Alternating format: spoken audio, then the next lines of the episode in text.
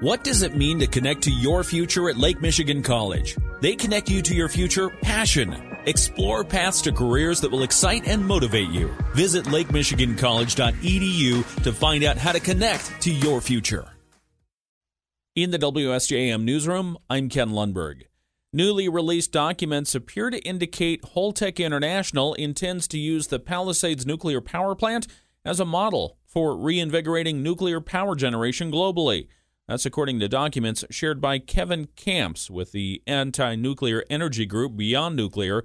He obtained the document through a Freedom of Information Act request and says it shows Holtec bought the plant with no intention of decommissioning that they plan for modular nuclear units there, and their projected cost for restarting Palisades is more than $2 billion, much larger than originally thought.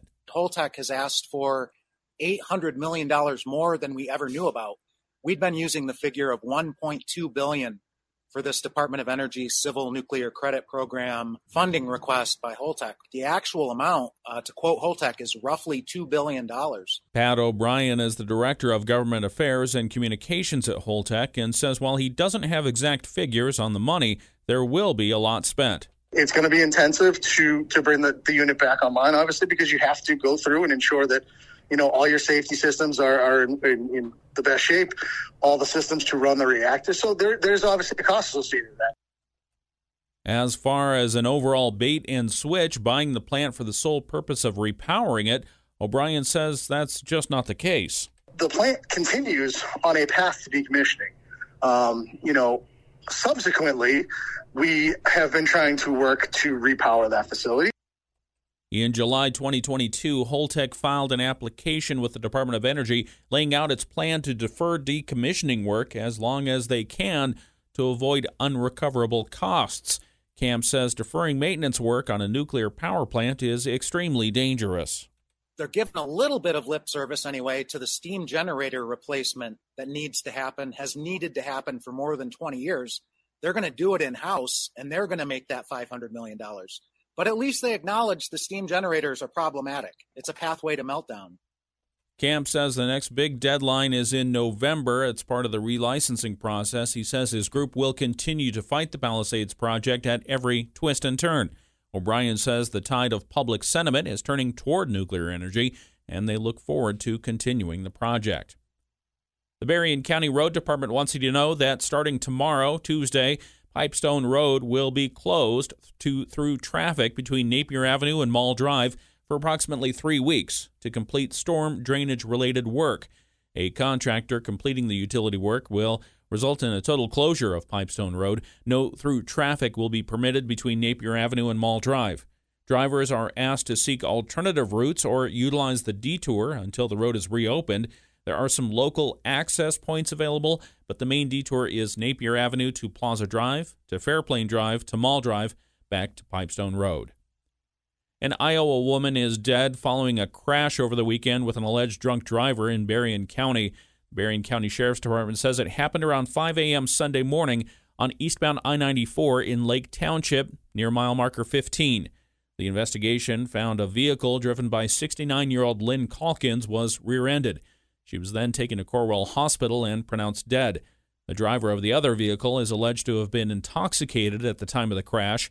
A 34 year old male suspect was arrested on a felony charge of operating while intoxicated, causing death, and booked into the Berrien County Jail.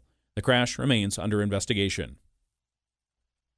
Ford Motor Company Executive Chairman Bill Ford is calling on auto workers to come together and end a month long strike that he says could cost the company the ability to invest in the future. In a rare speech during contract talks in Dearborn, Ford said high labor costs could limit future investments. The great grandson of company founder Henry Ford said that it will cost many jobs and America will eventually lose in the end. The company is at an impasse with the United Auto Workers Union, which walked out of Detroit's Big Three factories on September 15th. As the auto strike now enters its second month, the UAW's tactics are changing. Michigan News Network reporter Jeff Gilbert has more. UAW President Shawn Fain now moving into surprise mode, indicating he will give very little notice as he adds more plants to the walkout, possibly as early as this week. Other workers could be going off the job soon. Workers at Detroit's casinos could be hitting the picket line. Luke Sloan has this report. Contracts expire today for workers at Detroit's three casinos Hollywood Casino at Greektown, MGM Grand, and Motor City. 99% of unionized casino workers voted to authorize a strike. They're seeking higher wages, also better retirement benefits. Leaders with the union say Detroit casino workers sacrificed raises and shouldered heavier workloads so the industry could recover from the pandemic. In a statement, Hollywood Casino at Greektown says they're committed to working constructively to develop a mutually beneficial agreement. I'm Luke Sloan for the Michigan News Network. Turning to politics, a new survey is out showing a majority of Michigan voters do not want to see Joe Biden and Donald Trump face off next November. MNN's Ryan Recker reports. The winners are Trump and Whitmer, but not Biden. In a recent MRG Commission Michigan poll, Trump would win a direct head to head matchup by seven points. The reason? Largely attributed to Biden's decline of support from within the Democratic base. 79% of Democrats say they plan to support Biden in 2024, while 84% of Republicans say they support Trump. As for the independent voters, they're going to Trump too by 9%. They mentioned the fading support of President Biden in his base should be concerning for the party, but it's not all bad for the Democrats in Michigan. If there was a direct matchup between Donald Trump and Gretchen Whitmer, that one would go to Whitmer by six points. Ryan Recker for the Michigan News Network. And the South Haven Speaker Series will explore the marijuana business in Michigan for its final engagement of the year. Jennifer Rigterink, the point person of the cannabis issue for Michigan Municipal League, will explore the economic impact and status of the cannabis industry with the topic Cannabis the Good, the Bad, and the Ugly. The presentation will be on October 26 at the South Haven campus of Lake Michigan College, starting at 7 p.m. The Michigan Municipal League advocates for cities, towns, and villages.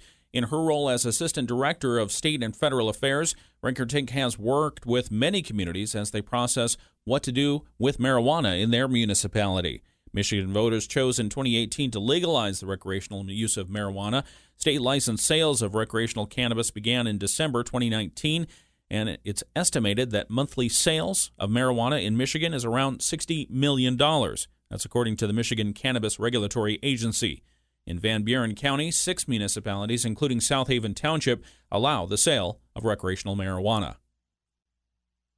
In the WSJM newsroom, I'm Ken Lundberg, continuing our news coverage looking at national and international. First, with a report from ABC. This is what it sounded like today in Tel Aviv. Sirens going off. They briefly forced Secretary of State Antony Blinken and Israeli Prime Minister Benjamin Netanyahu to take shelter in a bunker with the war cabinet. Blinken's back in Israel to show firm U.S. support of Israel's right to defend itself. U.S. officials have said that the Pentagon will not send U.S. troops to help Israel in the war with Hamas, but the military is putting about 2,000 service members on high alert just in case. ABC's Andy Field explains why. Those 2,000 Pentagon personnel on standby are not combat troops. Instead, they would offer advising, support, and medical assistance to Israel if needed. Pentagon officials say they would be there to help prevent an expanded war, not help Israel fight the current battle with Hamas. It is not clear what would trigger actually sending those Americans to the region. With continuing coverage, Israel Hamas war. Daria Albinger, ABC News. President Biden is considering an invitation to travel to Israel and discuss the current war with Hamas, but it's not clear if it's safe for him to go there. With more on this question, we go back to ABC's Andy Field.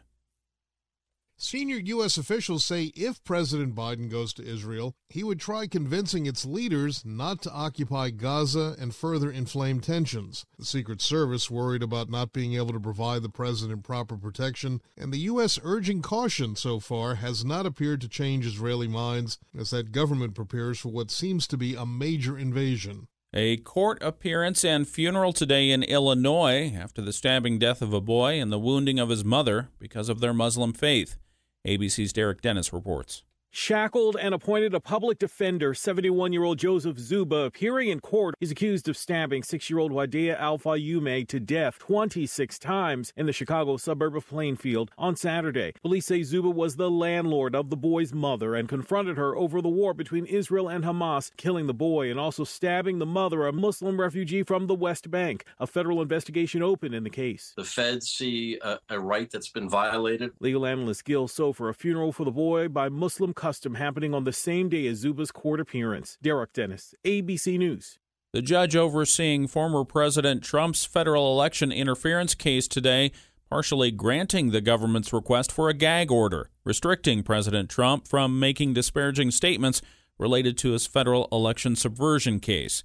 ABC News senior reporter Kathleen Faulders was inside the courtroom. He can still attack the Biden administration if he so wishes. He can say it's politically motivated. But the big question now becomes what happens if he violates this? His top attorney, John Lauro, said in the courtroom today that whatever order was issued, that the Trump legal team would likely uh, appeal it. For example, they haven't issued an appeal yet. But when do they do that? How fast does this get appealed? Does he violate it? And if he does violate it, what are the sanctions that the judge said she would impose? In other political news, Ohio Congressman Jim Jordan is trying to get enough votes to become the next House Speaker. Jordan was the last candidate standing after Louisiana Republican Steve Scalise dropped out due to lack of support. 55 Republicans voted against Jordan in a secret ballot last week, but some have changed their minds. Still, Jordan can only lose the support of four Republicans to become the next Speaker. ABC News political contributor Rachel Bade says the vote on the House floor is slated to take place tomorrow. The difference between Jordan and Steve Scalise and even Kevin McCarthy before him is that he is loved by the base. He is the conservative darling of the far right, the founder of the Freedom Caucus. He has Donald Trump's endorsement. And a lot of Republicans right now are calling Republican offices and saying you need to back Jim Jordan for Speaker. So, you know, there's this belief in the Jordan camp that this public pressure is actually going to help move votes. And finally, looking at the economy, the work focused social network LinkedIn is the latest technology firm to announce a round of layoffs. ABC's Mike Dobuski has more. 668 workers are being let go from LinkedIn. The layoffs affect the company's engineering, product, talent, and finance teams. In a statement, the company said talent changes are a difficult but necessary and regular part of managing our business. In May, LinkedIn laid off more than 700 employees, while parent company Microsoft let about 10,000 workers go at the beginning of this year. Microsoft also recently completed its acquisition of Activision Blizzard for almost $70 billion. Mike Dobuski, ABC News. In the WSJM Newsroom, I'm Ken Lundberg.